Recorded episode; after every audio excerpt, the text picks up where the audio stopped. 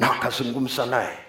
Ili hayo maneno yaje yamtie nguvu na kumtia moyo atakapokuwa anapita mahali pagumu.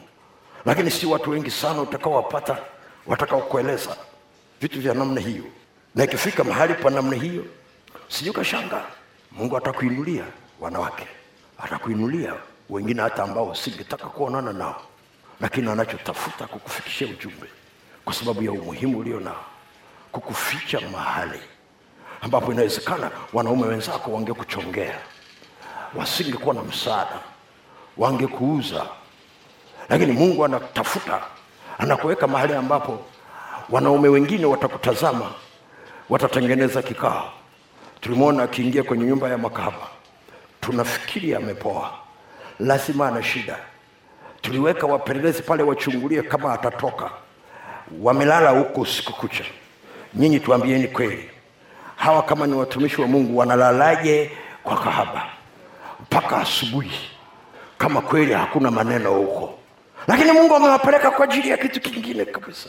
Na labda wangekuweka wakina baba jamii isingefika mahali pa kufikiria hilo. Cheki cheki. Saa ingine unaangalia hata ukienda kwenye bibilia unaona watu wakisaidiana kikabila.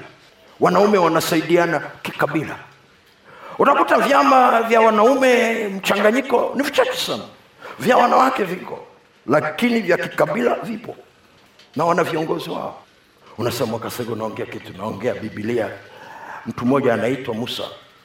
Alikuta myahudi na mwarabu wakigombana. Hakuwapatanisha.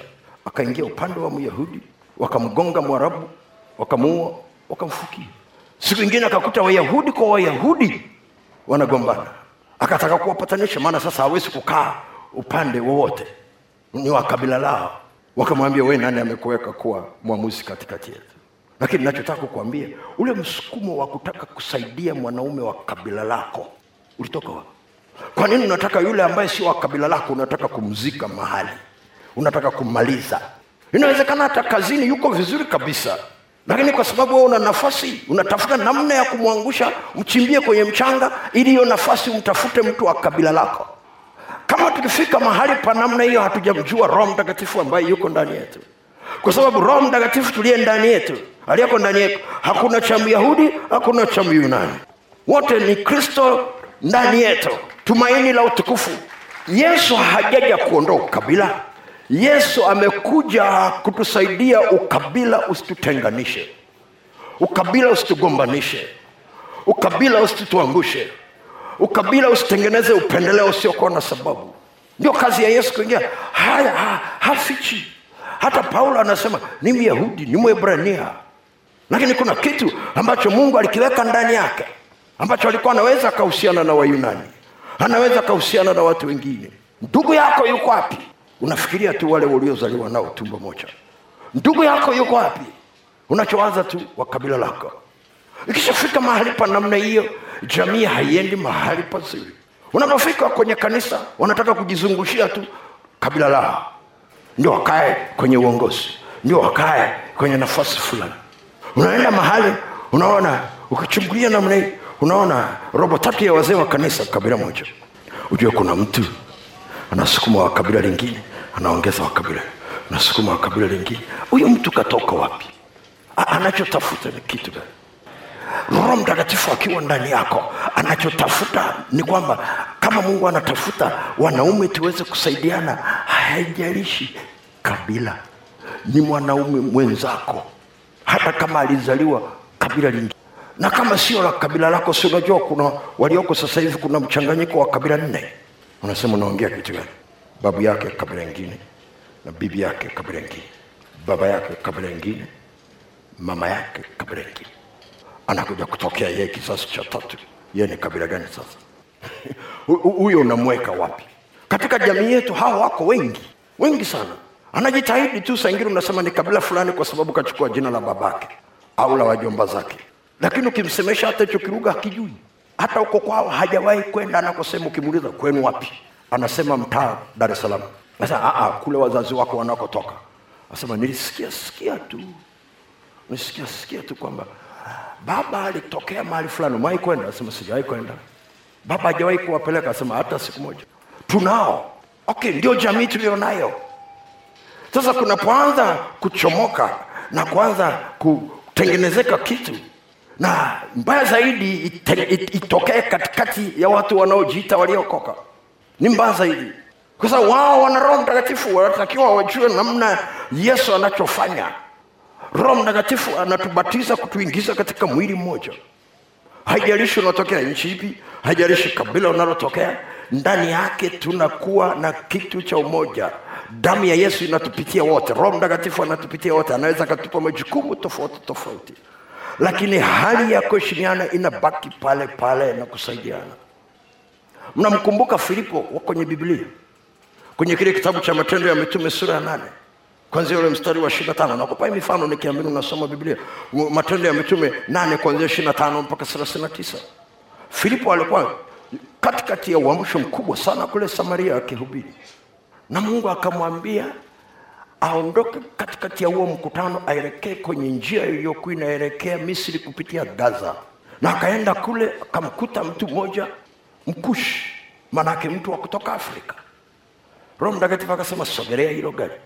Akasogelea ile gari. Akamkuta anasoma kitabu cha nabii Isaya. Alafu filipo anamuuliza unaelewa haya maneno?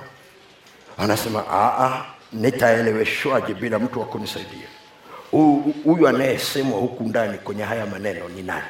Filipo akapata nafasi ya kuhubiri habari za yesu. Na yule ndugu akawa tayari kukabidhi maisha yake kwa bwana. Kukabidhi maisha yake kwa bwana. Kukabidhi maisha yake kwa bwana. Akaokoka akabatizwa. Filipo akaondoka. Akaondolewa na roho mtakatifu. Nachotaka uone filipo alitumwa kumshuhudia mtu habari za yesu ambaye si wa kabila lake ambaye si wa kabila lake. Ndugu yako yuko wapi? Rafiki yako yuko wapi? Ni wa kabila lingine? Ni jirani yako labda? Hamjui yesu?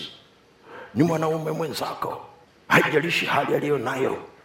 Kwani utataka kusikia kilio cha tajiri alipokuwa kuzimu akimwambia ibrahim mpeleke lazaro? Kwa sababu ameomba aletewe maji ibrahimu akasema hatuwezi kukuletea maji. Pana, pana ufa hapa. Pana ufa hapa. Yule tajiri alisema kwa huruma sana akasema basi ibrahimu au basi baba kama siwezi nikasaidiwa mimi ninaomba lazaro aende duniani.